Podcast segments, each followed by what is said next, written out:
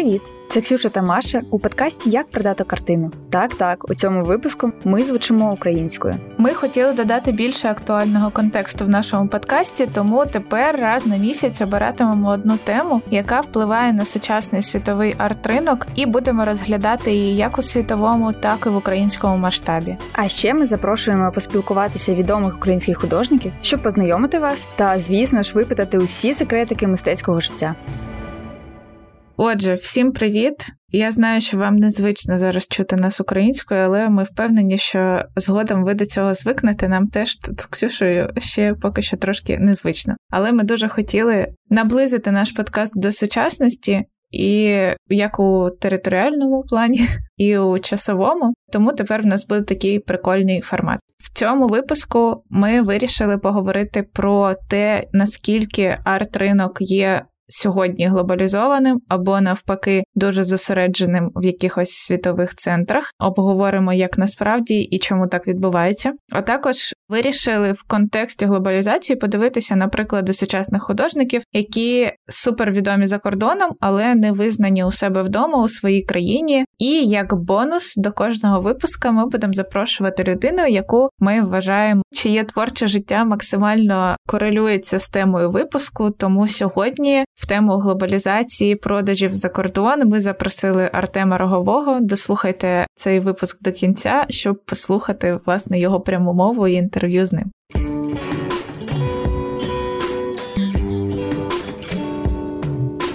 Цей випуск е, буде дуже насиченим. Ми сподіваємося, що вам теж е, він сподобається як нам. Почнемо з ситуацією у світі за підсумками 2021 року. Загальна тенденція за цією темою, тобто продажі картин, були на 2 та 7 мільярда доларів, з яких 60% у Нью-Йорку та Гонконгу. Тобто ринок, як Маша і зазначила, зосередився у двох чітких центрах: перший це європейський, та другий східний. Та в цілому ринок сильніший та різноманітніший ніж будь-коли раніше. Тобто, виходить так за цією статистикою, що наскільки ми це собі зрозуміли з Ксюшею, і наскільки говорять про це е, дослідження, тобто в кінці року було оприлюднено кілька досліджень щодо загалом трендів ринку, як е, продавалося мистецтво цього року, і виходить, що митці з абсолютно різних країн різного рівня найбільше продаються в цих двох центрах. Тобто місцевий ринок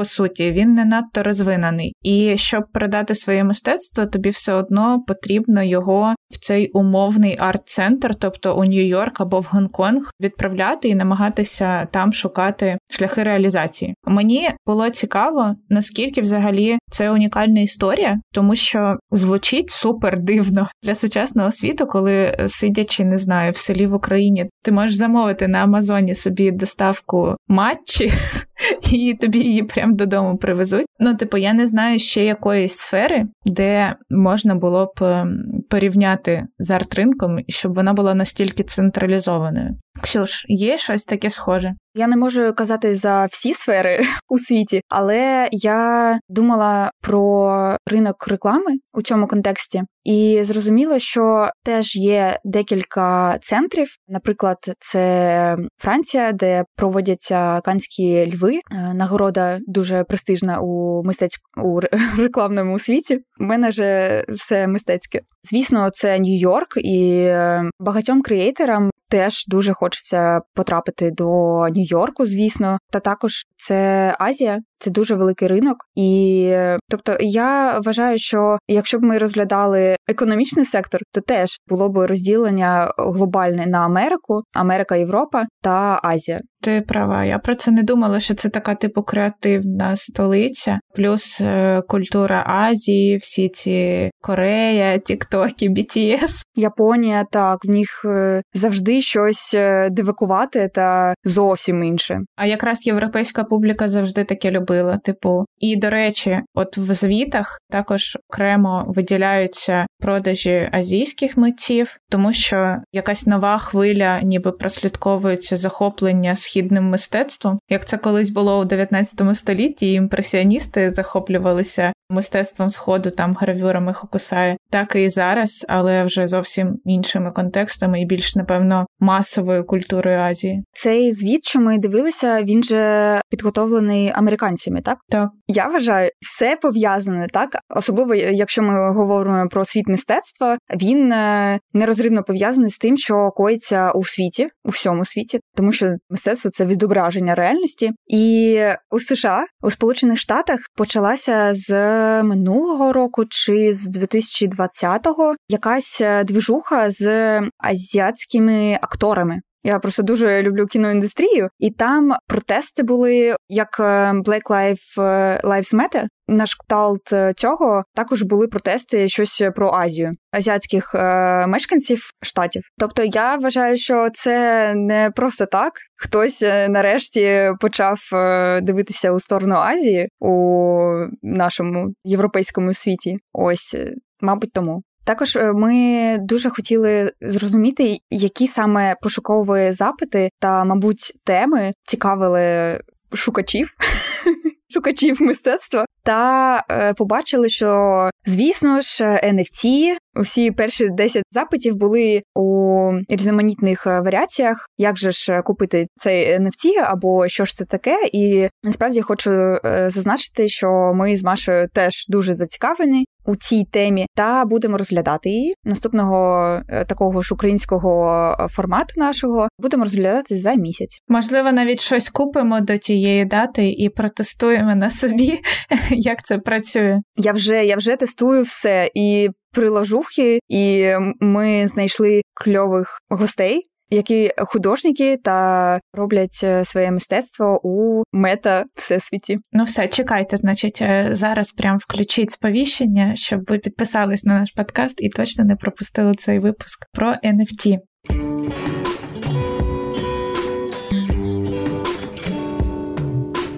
Та як е, ми анонсували спочатку, будемо розглядати декілька гучних світових кейсів митців, які досягли успіху за кордоном, але не дуже або взагалі не були прийняті вдома. І перше це буде митець, бунтар та лютий критик китайського уряду. Окей, насправді Ай Вейвей один з сучасних митців, яких я найбільше поважаю і люблю, постійно згадую про нього на своїх лекціях, тому мені буде досить легко з ним вас познайомити. Він навіть є одним з найвпливовіших людей світу за версією журналу Times, тому що він постійно впливає на якісь актуальні питання у світі, і не тільки в своїй країні, тому що китайський уряд заборонив йому в один час виїзд країни. Потім, коли він в'їхав, його посадили за грати і тримали там незаконно, погрожували йому, вбили його, зруйнували його студію. За ним була цілодобове слідкування з боку уряду, і є якби велика кількість робіт, в яких він рефлексує всі ці штуки. Є навіть робота, де він повністю відтворив свою тюремну камеру і свої будні, типу в 3D форматі і там такі скульптури, як Вейвей лежить на цьому ліжку. І йому навіть типу не пояснили, за що його затримали.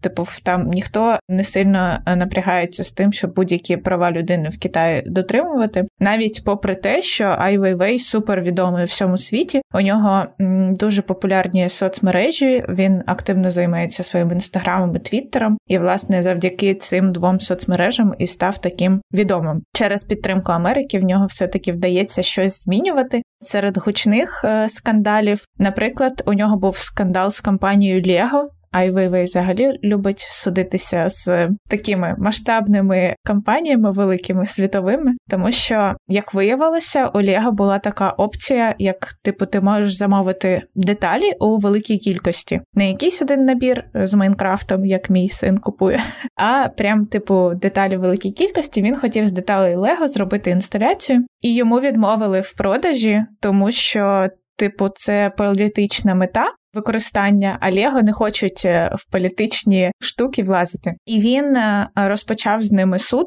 і в результаті він виграв. І тепер в статуті Лего змінили формулювання і лише просять людей, які купують у великій кількості, вказувати, що Лего як бренд жодним чином не підтримує або там не критикує те, як залучені ці деталі в результаті. Це прикольно. Потім, в контексті того, що прямо зараз відбувається, якщо ви відкриєте його соцмережі, його інстаграм, наприклад, на який я підписана, то вся стрічка буде забита маленькими відео, як люди біжать на одному місці. Виглядає дуже дивно. Спойлер, там є відео, де Ай Вейвей абсолютно оголений біжить. І я не знаю, чому інстаграм це відео не блокує і блокує мої публікації з оголеним мистецтвом. Окей, тим не менш, вся ця двіжуха відбувається під хештегом Run for Our Rights і спрямована на захист е, свободи преси і захист е, прав людей, тому що у Великій Британії засудили засновника ресурсу Wikileaks, і йому погрожували більш 150 роками ув'язнення тому що звинуватили у шпигунстві. При цьому, наскільки я розумію, Асанж разом з Вейвеєм досить теплих стосунках, і художник, типу, пов'язав цю історію, яка є на 100% політичною зі своєю особистою історією, тому що колись Асанж подарував йому бігову доріжку. І, власне, на цій біговій доріжці він записав перше відео, наклав звуки пострілів і запустив е, флешмоб, закликаючи людей бігти на місці або на біговій доріжці, щоб е, показати свій протест, е, показати, що ми обізнані в цих питаннях, і ми вимагаємо свободи преси і свободи слова. А також він говорить про те, що він обрав бігову доріжку, оскільки вона символізує нездатність рухатись вперед навіть під час бігу. Це така типу симуляція бігу. Це така сильна метафора. У нього все мистецтво дуже політичне, але він настільки талановито бере якусь тему і знаходить для неї кльову креативну форму, що мене власне це в ньому і захоплює. Маш, якщо я не помиляюся, цим митцем пов'язана історія з якимись е, шкільними рюкзаками, і теж е, це був протест проти якогось жорсткого чи вбивства дітей, чи щось таке. Так, насправді він досить багато у своїй творчості рефлексує якраз щодо подій, які відбуваються безпосередньо в Китаї, але через неможливість демонструвати там свої роботи він возить їх по різних містах у Європі. І найбільш е, одна з найбільш відомих його інсталяцій присвячена трагедії, коли через е, стихійне лихо, через недотримання правильності побудови приміщень, технічних особливостей того, як мають будуватися школи, загинули школярі, і реакція уряду була абсолютно неадекватною. Типу, вони замовчували всю цю історію, ніяк не зізнавались в тому, що в цьому є їхня провина. І Вейвей збирав волонтерів. Вони їздили на місце трагедії, вони робили фотографії, вони спілкувалися з родичами дітей, які загинули. І коли він потім намагався з цього зробити якесь креативне рішення, зробити якусь фінальну роботу, він просто наткнувся на одну з фотографій, де були ці шкільні рюкзаки на розвалених школи, і власне подумав, що це якраз і є той символ, який він шукав. Інсталяція виглядає так, що він величезні будівлі музеїв, де проходять різні виставки, обвішував е, рюкзаками. Великою кількістю рюкзаків це не може не привернути увагу, тому що це така публічна інсталяція в публічному просторі, тобто розвернута до людей. Їм навіть не потрібно заходити в галерею, щоб її побачити. І має дуже трагічну історію, яка, звісно, зачіпає. І навіть тут Вейвей е, примудрився посадитися з великою компанією, з компанією Volkswagen, тому що вони зняли рекламний ролик на фоні цієї інсталяції. Вейвей це побачив, і як він говорить, досить довгий час намагався мирним чином урегулювати питання, просто отримати якусь компенсацію за те, що його твір мистецтва використовується в їхній рекламі. Але в результаті не вийшло, ніхто з ним не хотів домовлятись. Він подав суд і виграв знову ж таки цей суд.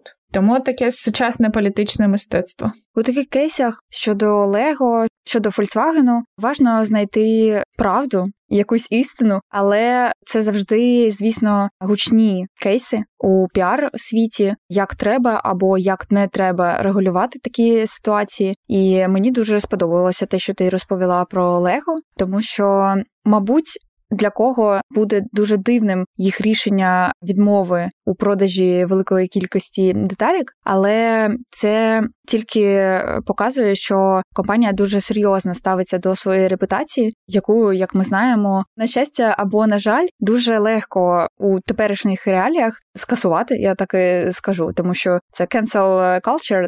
у Америці культура скасування. Хто не знає, що це, погуліть, що трапилося з Джонні Депом у фільмі Фантастичні звірі. Ось е, тому це круто. І дуже цікаво, звісно, що було насправді в історії з Volkswagen, тому що це не дуже красиво з їх сторони, просто мовчки зняти рекламу, яку побачить увесь світ на фоні твору мистецтва. Таке теж буває. Да, до речі, от мені здається, певним чином Айвейвей, типу, цими скандалами і підігріває інтерес до себе. Там засвітився, типу, там поборовся за права, тут е, за права поборовся. І цікаво, що от е, в тому флешмобі, напевно, можна сказати, який відбувається зараз, е, Run for Our Rights, він публікує дуже багато репостів, типу того, як люди підтримують його рух. І я, от готуючись до нашого випуску, переглядала ці пости і помітила, що деякі люди вже намагаються, типу, піаритись за рахунок цього піару Айвейвея. Типу, наприклад, художниця біжить на фоні своїх робіт, або там хлопець, типу, суперкреативно зняв це відео, і ти такий, блін, прикольно, треба перейти на нього. А він теж відеомитець. Коротше, прикольний. От е, теж по суті маркетинг. Давай, як ти думаєш? Так, я взагалі щойно згадала, ось ти сказала про те, що художниця біжить на фоні своїх е, робіт. І я згадала, читала нещодавно кейси, як, е, будь ласка, не питайте у коментарях, чому я це читала. Як митці та інші люди, інші творчі особи продвигають себе на платформі OnlyFans. І там теж художниця голена малює е, свої картини, а потім е, дуже кльово і дорого їх продає. Тож занотуємо. Ну, прикольно, все таки оригінальний, досить легкий спосіб але оригінальні. Я знаю, що Айві Вей не єдина людина, про яку ми хотіли сьогодні поговорити, і що під час своєї подорожі в Польщу ти сходила на виставку, яким, яку ми потім з тобою між собою обговорювали. А зараз е, я пропоную тобі про неї більше розповісти про конголезьких митців і їхню виставку в Польщі. Насправді це виставка була вона з 2017 року подорожує світом, і я на щастя цілком випадково відвідала в жовтні 2021 року в місті Познань, що у Польщі. Та я хотіла б, мабуть, почати з того, що галеристи та куратори іноді жадібно шукають нові особи або нові країни, щоб їх відкрити, як е, Христофор Колумб Америку е, колись, а вони якісь нові таланти або нові тенденції. А щоб потім всі бажали це, несли грошики аукціоном та несли грошики. І ось е, творчість жителів Конго вона з 2015 року знов з'явилася на горизонті. Чому знов? Тому що у випуску про Пікассо у нашому першому сезоні подкасту ми згадували захопленість цього майстра африканськими масками та статуетками. Саме вони вплинули на його кубістичний період живопису. Потім е, художники Гоген, Андре Дерен, Анрі Матіс та Модільяні теж усвідомили е, цю культурну цінність та надихнулися африканським мистецтвом. Тож це було з нами завжди, але як у капіталістичному світі е, часто трапляється, якщо це не щось розкручене та не приносить гроші тут і зараз, то воно не дуже цікаво. Я не стала розкопувати, що ж сталося у 2015 року, чому знов всі повернулися, і велика виставка була у музеї Мец, що у Нью-Йорку, та іншими галереями США. Я поговорю про виставку, на якої я була. Вона дуже неймовірна. Мені дуже сподобалася. Вона веде глядача від перших якихось там замальовок, статуеток та розписів на тканині через е, кілька кровопролитних революцій до такої довгоочікуваної незалежності, і вона зображена, знаєш, дуже яскравими та сповненими життями життя фарбами. Що я думала, що протягом і після колоніального періоду 19 та 20 століття жителі заходу довго характеризували африканське мистецтво як примітивне. Так, всі ці маски, все про що ми зараз сказали, воно не було наповнене якимось тонкими е, смислами чи лініями. І термін, взагалі-то, примітивізм. Він несе з собою якісь негативні конотації, якоїсь е, на кшталт е, бідності та недорозвинення. Але згодом вивчення африканського мистецтва та реакція на нього ось цими відомими митцями на початку ХХ століття сприяло ось цьому вибуху інтересу до абстракції, організації та дослідження емоційних і психологічних областей, яких досі не було у західному мистецтві. Тож і змінився статус цього візуального мистецтва, про що ми е, розповідали у кінці нашого першого сезону. Тож мистецтво перестало було бути лише і перш за все естетичним, а стало також справжнім засобом якогось філософського та інтелектуального дискурсу. І ось я замислилася, що історія з конголезьким мистецтвом вона чомусь нагадує мене історію сприйняття українських робіт у світі. Маш, мабуть, ти мені підкажеш, в нас теж е, є і, мабуть, були дуже відомими течії примітивізм, мабуть, ще якісь е, ти скажеш. Ось ця боротьба народу за свободу, затишні моменти в колі сім'ї, як е, ми створюємо свій бут. Це все є у конголійській культурі і в нашій. Це було одним із факторів, чому я захотіла додати цю історію, цю виставку до сьогоднішнього випуску. Насправді схожість е, дійсно є. Мені навіть здається, що не треба далеко ходити, і навіть якщо подивитися те, що пересічний українець знає про мистецтво, то в першу чергу він скаже про Приймаченко, про художницю примітивістку, яка жила в селі, малювала супернаївні сюжети. А в другу чергу, напевно, про Катерину Білокур, яка теж є художницею примітивісткою. Але загалом в світі, якщо там дивитися по аукціонах останнім часом, є певна кількість е, робіт українського авангарду, які були вивезені незрозуміло яким чином, незрозуміло яким е, правом дісталися аукціонам типу Сотбіс Крістіс і так далі. Але в такій типу елітній культурі високих продажів мистецтва супервідомий авангард, тобто от 20 століття і те, як е, українські митці в цей час, яке мистецтво вони створювали, у цього мистецтва є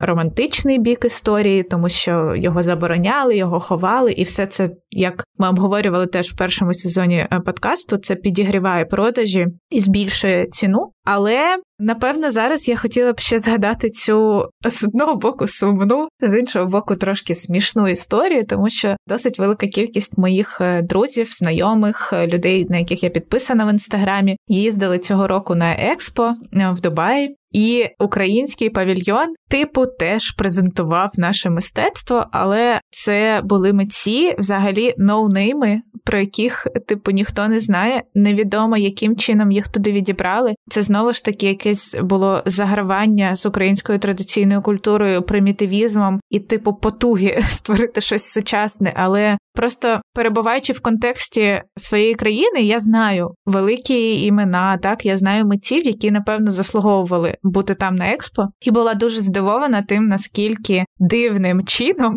це було реалізовано. І ці мої друзі, знайомі, які їздили, часто це художники або люди з культурної сфери, вони прям були обурені, присвячували серії сторіс, тому що вони бачать, гуглили цих людей, які в результаті на експо від нашої країни були представлені, і просто сумно, що цей образ якоїсь е, трошки примітивної країни, країни примітивізму і народної культури, він, типу, продовжує просуватись, попри те, що в нас справді є круті українські художники, відомі за кордоном, які чудово продаються, створюють реально оригінальне якісне мистецтво і чомусь не мають е, такої можливості да, виставитись на експо в Дубаї. Так, це звісно сумна та незрозуміла ситуація для всіх, хто в контексті українського арт-ринку. Та, взагалі, якщо вже ми почали говорити про права та вивози українського мистецтва, якщо ми будемо е, порівнювати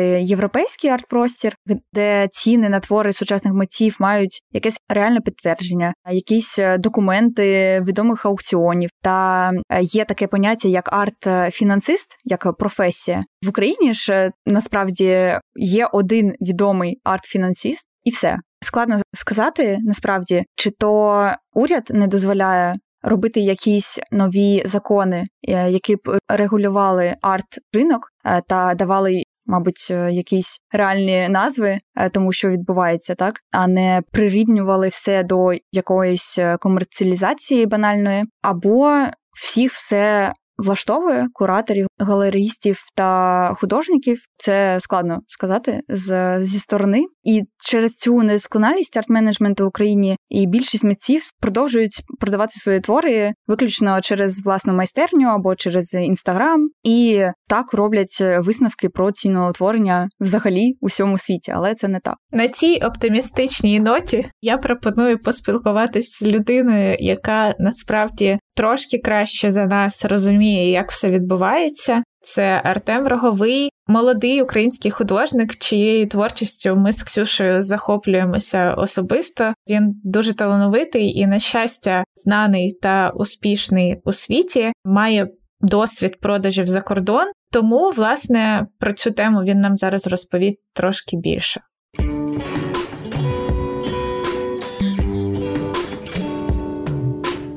Артем, давай спочатку ти коротко розкажи про себе, тому що ніхто, окрім тебе, про тебе краще не розповість. Якісь е, загальні водні дані, як би ти себе охарактеризував. Привіт, все життя, всю свою юність е, ну, мріяв про е, кар'єру художника.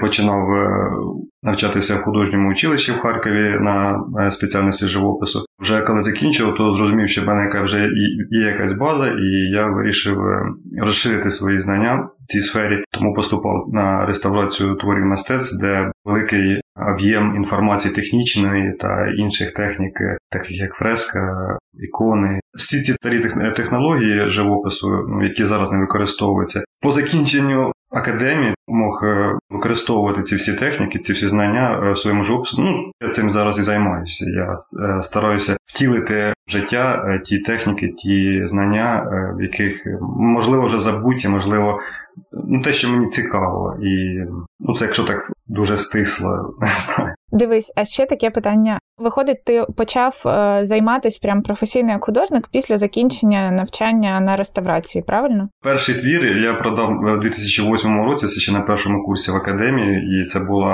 академічна робота. Просто натюрморт якийсь був намальований, як як завдання з живопису. А друга робота вже була творчою роботою, яку я продав, і вона вже якби була перша на експозиції. Ну, тобто я намалював першу творчу роботу, виставив її, і от вона там і продалась. І це 2009 рік, там розбіжність десь може місяців 6. Тобто це майже в один і той же момент було. І це все було на першому курсі в академії, тобто я не після закінчення академії. Я коли вже закінчив академію, я вже співпрацював з, з американською галереєю. Вже кар'єра потроху складувалася, я вже бажав швидше закінчити цю академію, звільнити свій вільний час для творчості. Круто. Тобто ти монетизуватись прямо з самого початку, по суті, почав. З першого курсу вже перші продажі. Ну, це з першого курсу академії, але ж треба ну, заздалегідь сказати, що я ж навчався ще в училищі, тобто в мене вже була база 5-6 років вже в опису ну, академічного, і вже сьомий рік майже.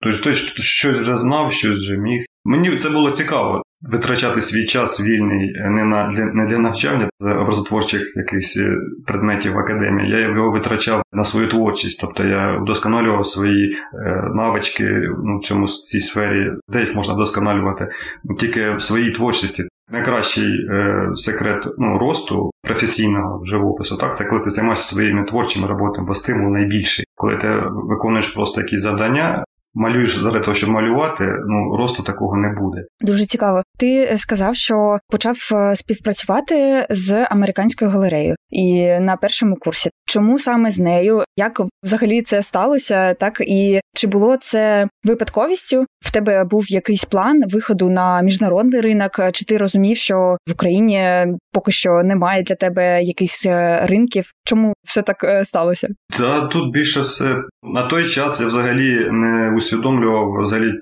чим я буду займатися. Ну, тобто я хотів займатися живописом, але я до кінця не уявляв, як це втілити в життя. Це по-перше. А по-друге, навіть зараз я трохи відчуваю відчуваю таку непевність тому, що взагалі кому це потрібно. А тоді я мене воно би сказати, я не міг собі уявити, що це хтось за це ще буде щось платити, якісь гроші. Тому планів виходу на якийсь ринок чи взагалі якийсь план як це далі монетизувати, в мене такого, звісно, не було. Я просто малював те, що вважав за потрібне. А далі вже воно випадково так е, вийшло, що на мене вийшла ця галерея, і з ними я потроху став якби знаходити цей шлях. Ви зараз теж продовжуєте співпрацювати з нею чи ні? Ні, я вже цій галереї не працюю десь з року 16-го чи навіть з 15-го. Ну, я з ними співпрацював, але це була не така плідна прям співпраця, але все ж таки вона була, мала місце з невеличкими перервами. А потім я почав працювати з іншою галереєю. Ну так вже склалося. Яка ситуація зараз в тебе? Скільки робіт ти може у відсотках продаєш за кордон? Скільки продажів відбувається в Україні? Чи взагалі ти націлений на українську аудиторію? У мене взагалі нема такого, лишались вони в Україні там чи за кордон. Мені, чесно кажучи, байдуже, де вони будуть. Хотів би, щоб вони лишалися в Україні, бо це більш зручно тобто відправляти, не треба е, робити оформлення. Ну тобто це вся документація і вся відправка, це весь е, такий побутовий процес. Е, він набагато легший. Це по-перше. По-друге, чисто з патріотичних відчуттів хотілося б, щоб воно лишилося тут. Але ж все ж таки хотілося б, щоб воно було усюди. Хоча я зараз розумію, що ну це всього на все продукт, ну тобто живопис як продукт, і чесно кажучи, це байдуже, де він буде за кордоном чи в Україні, якщо він буде частній колекції. Тобто це ж не музей. Люди не матимуть доступу, що в Україні чи за кордоном, якщо це не знаходиться у когось вдома, висить, тобто немає різниці. А якщо брати відсотковому співвідношенні, воно трохи змінюється. За останній рік я дуже багато продав в Україні. Не може, а точно це завдяки The Stein Studio, за її проектам, цим Open Day. Велика аудиторія напрацьована в Україні. Я не знаю, може ще десь за кордоном. Ну в Україні більше всього вона, коли вона я став з нею співпрацювати, брати участь в її проектах. Дуже велика виросла аудиторія в Україні. Ну от якщо брати статистику з інстаграма, то в мене раніше було там 23% Сполучені Штати, там десь 16% е, в Росії, 11% в Україні, ну і та інші країни. То зараз ця ситуація змінилася, тобто Сполучені Штати, потім Україна, а потім вже Росія і інші. За минулий рік я продав дуже багато в Україні, але якщо брати все в сумі, то все одно воно сума менша продана в Україні. Ну, я маю на увазі конкретно дохід робіт, які продали в Україні, бо це були маленькі роботи, старі роботи. А якщо в цілому брати, то ну, за виключенням цього року, так то десь, ну я так думаю, 75%, може 80% навіть були за кордоном і решта в Україні. Ти просто сказав про музей і про приватну колекцію. Тобто, якби типу, якщо заплющити очі і намріяти ідеальний стан речей, то ти все ж таки хотів би, щоб твоє мистецтво було більш для людей, да? тобто більше контактувало з глядачами. Тому що ти таке сумно сказав про те, що люди все одно не будуть його бачити, і яка різниця тоді в Україні чи в Штатах, якби все було інакше, якби це була прям галерея, знаєш, яка купує твою роботу, щоб показувати її руками. Таким був би твій ідеальний план розвитку історії? Ну, мабуть, так. Але я розумію, що це, мабуть, неможливо. Так воно не воно як ніколи не було, і зараз так таким не, ну, не може бути. Все ж таки, це, як я вже сказав, це продукт. Ну він був завжди таким, це як е, частина ремесла якогось. так. Це вже просто усвідомлюю зараз, вже опираючись на свій досвід, вже 15 років живопису, то я вже розумію, що не буде такого, щоб от одна якась галерея все время скуповувала або декілька галерей скуповувала роботи, самі вони б їх не реалізували, тобто це їм би було б невигідно, чи як взагалі тоді вони на цьому будують свій бізнес, теж треба якось це продумати. І заради того, щоб показувати людям. Це б, звісно, було б добре, але я думаю, що це неможливо. А якщо ми вже почали говорити про людей, про глядачів, чи ти помічав, мабуть, якусь різницю між покупцями твоїми тут в Україні та за кордоном? Важко сказати, я ж з ними не зустрічаюсь, і більшість з них я навіть не знаю взагалі, що це за люди. Я б не сказав, що є якась суттєва різниця між покупцем за кордоном і за покупцем в Україні. Різниця тільки в тому, що покупців в Україні значно менше, ніж за кордоном. А суттєва різниця, ну взагалі різниця між покупцями, я її не відчуваю. Ну, загалом, якщо людина вже вирішила витрачати гроші гроші на живопис, так то це вже про щось каже про рівень інтелекту цієї людини. То я не думаю, що вони вже якось сильно відрізняються від закордонних людей. Тобто виходить схема така: ти віддаєш галереї, і далі галерея вже знаходить покупців, і по суті, контакт типу тебе з покупцем, який в результаті отримав свою роботу, його немає. Ну, тобто, в мене було один такий досвід невеличкий, невеличкий. Ну, він це галерист сказав комусь, хто цю картину купив. Ну так, він без е, ім'я і фамілії. Ну, це приватна інформація. Ну, звісно, він мені цього не, не, не розкаже. Ну, може, якби я запитав, то він сказав, ну я не запитав, бо я розумію, що це наскільки це приватна ситуація, бо коли гроші бо коли люди купують картини за такі гроші, то вже, мабуть, там є якась приватність. Ну, вже краще не не, не займатися цю тему. То там був якийсь режисер е, ну, в Лос-Анджелесі, це ж там у них Голлівуд, велика кіноіндустрія, і там от багато цих людей. От Знаю, що одна робота пішла до якогось режисера. З іншими людьми так я взагалі не уявляю, куди вони уходять. Перепрошую, остання робота, коли продалась ці галереї, досить велика була робота мозаїка степу, і вона продалась в Венеції. Ну тобто галерея в Нью-Йорку продала роботу в Венецію, і тобто цю роботу відправляли ну, в Венецію. А вже до кого я не уявляю. Просто мене здивувала е, сама ця логістика. Розумієте, я з Європи шлю е, в Штати, що зі штатів в Європу.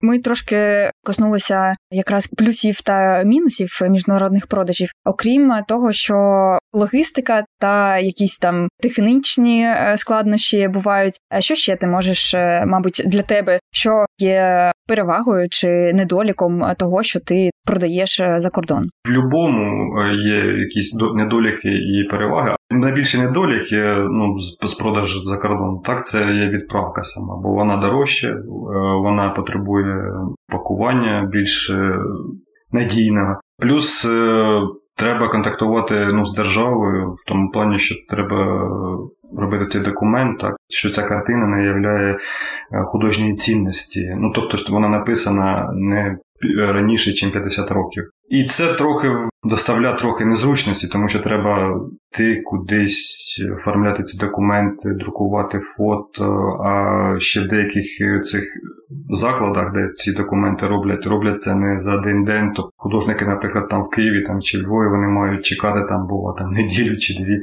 Ну, Тобто це взагалі незручно. Плюс це ще накладніші розходи. І сама пересилка також вона довша і, і зрозуміло, що дорожча. Тобто не зрівняні порівняно можна порівняти, як е, по Україні ти новою поштою запакував, через два дні вона вже у клієнта і ну, дуже зручно. У твоєму мистецтві, у твоєму живописі, в твоїх роботах досить багато цього національного колориту. І навіть якщо там робота напряму не стосується там, не знаю, української культури, навіть твої натюрморти, вони все одно якісь дуже українські. Ну, типу, ти дивишся, і ти бачиш, що там пляшка, все це виглядає супер рідним. Якби що це збирали, не знаю, в полі, от в українському селі, і потім розклали на столі, і стіл він такий. Можливо, це тільки для мене. Плюс в тебе ж була серія з е, оголеними, там е, з вишиванками і з такими прям українськими мотивами. Чи ці роботи теж продаються за кордон? Ну, на щастя, купують не тільки е, наші люди, так. Е, тобто,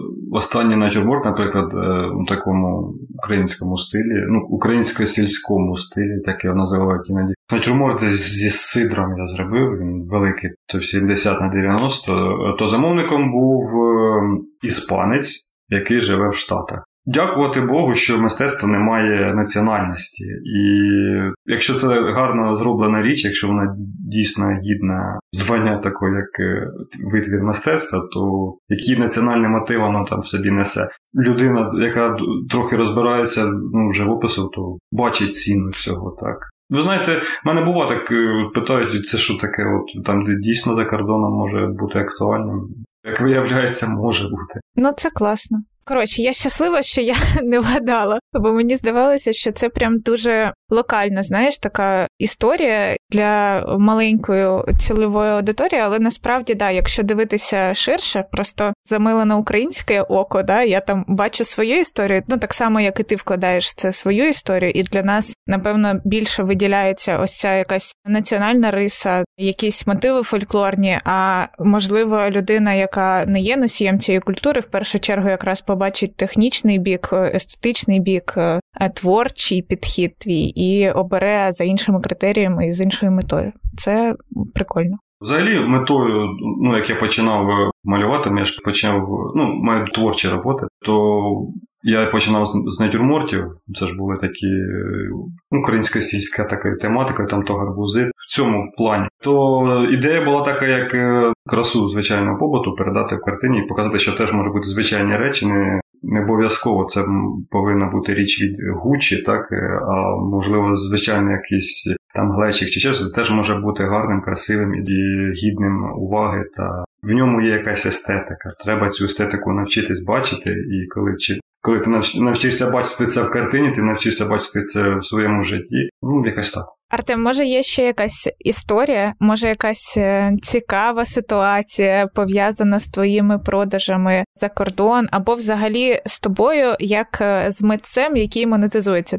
Важко сказати, прям що наскільки вона прикольна. Я знаю точно, що для мене вона була незвичайна і трохи, ну, взагалі не то, що взагалі незвичайна. Це було так, я просто сидів, малював. Е, ну, звичайний робочий день. Я був в майстерні, в мене навіть обід був, і тут е, був дзвінок. Я дивлюсь на монітор телефону, та там код не нашої країни. Там плюс один, це Америка. Ну я тоді таки думаю, ну навряд чи хтось мені буде зараз дзвонити, звідти, тим паче, що в нас зараз ранок, а там же ж ніч. Виявилося, що це був якийсь американський колекціонер, і ну, звісно, він не розмовляє ні українською, ні російською. І, Тобто він був впевнений на 100%, що я знаю добре англійську і почав зі мною розмовляти. Тобто це настільки було якось так нетипово, взагалі нетипово. Це був єдиний випадок такий. Е, це було досить давно, десь років 4 чи 5 тому. Тобто він хотів щось придбати, щось його зацікавило, десь він бачив в інтернеті. Я йому ледве пояснив, що ви краще відправте мені листа на мою електронну пошту, і ми з вами якось домовимося. Ну, це було якось так, ви знаєте, дивно, бо людина. Ми з ним співпрацювали, тобто я йому продав картину за досить немаленькі гроші, як для мене. Мене вразила його ступінь довіри, так, бо він позвонив якомусь чуваку в Східній Європі. Не в галереї. тобто, коли з галереї там все ну, зрозуміло. І він же ж повинен мені був спочатку відправити гроші, а потім йому картину. Я так і думаю, ну це людина, ну, якийсь безбаш, я не знаю. Ну, Тим не менш, ми з ним е, ну, співпрацювали, і я потім ще з ним ну, зв'язувався. Ну, Досить цікава для мене історія, незвичайна. Мене більш не до того, не після того не було таких випадків. Нічних дзвінків з бажанням щось купити більше не було, да? Так, ну в тому то все, що в мене був день, у нього була ніч. Е, і це якийсь такий дзвонок, і ще так якось звідки мені така була впевненість, що я знаю англійську взагалі. Тобто. Зазвичай люди пишуть просто листа. Ну, зараз краще, ніж тоді. Я після того навчався два роки ну, в школі. Англійська школа, чи як воно можна сказати. Тобто я проходив якісь курси, трохи рівень піднявся, звичайно. Зараз цього рівня достатньо, ну, щоб вести там якийсь майстер-клас за кордоном чи і продати. Перезвонити таким людям, так якщо треба буде. Клас. Гарна мотивація, так, вивчати мову англійську. Але я хочу зауважити, що, наприклад, е, перші там продажі, і навіть е, коли там співпрацювати з цією другою галереєю, то там уже був теж американець, і ми з ним спілкувалися е, листами, не дзвінками, так? І того рівня англійської, який мене тоді був, було досить ну, достатньо, щоб з ним співпрацювати. Я хочу сказати, що людина не дуже звертала увагу, і взагалі ну, люди не дуже звертають увагу, коли хочуть мати з тобою якусь співпрацю, коли їм цікавий твій продукт, те, що ти робиш, так, то вони навіть закривають очі на те, що ти там трохи десь ну, не, не, не зв'язуєш деяких слів. Правильно. Співпраця більш для них цікава, чим твій рівень англійської чи взагалі ерудованості якоїсь. Перше, я маю, я вважаю, що повинно бути це все ж таки рівень твого мистецтва. Рівень твій професійний, це в першу чергу. А вже все друге вже прикладається потім. Ну так, спілкуємося мовою живопису, а не людською мовою. Круто.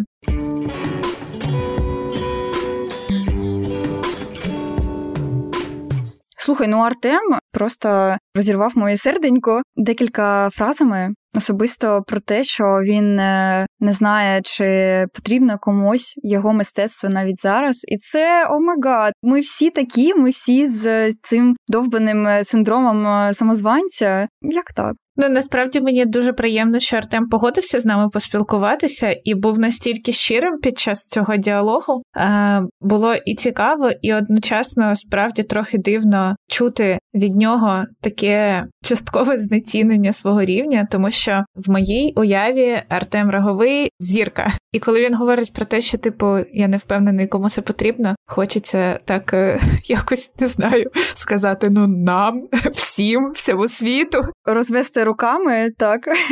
І мені сподобалася така сильна думка про те, що ми говоримо мовою мистецтва, а не тільки англійською, чи українською, чи російською. Але все ж таки, моя рекомендація українським художникам все ж таки вчити мову, хоча б на якомусь базовому рівні. Звісно, буде дуже мало ситуацій, коли вам хтось подзвонить з Америки і напряму буде просити купити ваші роботи. Але ми живемо в вік соцмереж, і дуже багато художників намагаються самостійно продавати через інстаграм, таргетуючись е, на Америку або Європу. Тому треба все ж таки не через Google Translator розмовляти, а якоюсь е, більш е, живою мовою. Окей, виходить, що сьогодні ми поговорили про те, наскільки арт-ринок є глобалізованим, Чому він зосереджується у двох центрах, у двох центральних місцях? Розглянули те, як взагалі ситуація з продажами е, мистецтва у нас в Україні, і чому українські митці продають досить багато своїх творів за кордон. Нам буде дуже цікаво почути ваші відгуки про цей новий формат, тому що він експериментальний, і е, ми справді чекаємо ваш фідбек щодо цього. Пишіть нам в інстаграмі, в телеграмі. Нам буде корисно почути вашу думку. Так, дякуємо, що з нами. Нагадаю, що я така людинка, нагадалка. Як гадалка, тільки нагадалка. Тільки нагадалка, так. Буде випуск російською про Караваджо. А вже е, за два тижні після цього буде наш е, український випуск про NFT мистецтво. Що воно ж таке? Треба купувати чи ні, та через які площадки. Та також буде дуже цікаве інтерв'ю. Якщо вам сподобався наш випуск, то ви можете підтримати наш подкаст фінансово. Посилання є в описі до цього випуску. Закинути нам на банку в монобанку комфортну будь-яку комфортну для вас суму, і таким чином ви допоможете нам сплачувати за монтаж наших випусків, оновити свою техніку і бути з вами на зв'язку.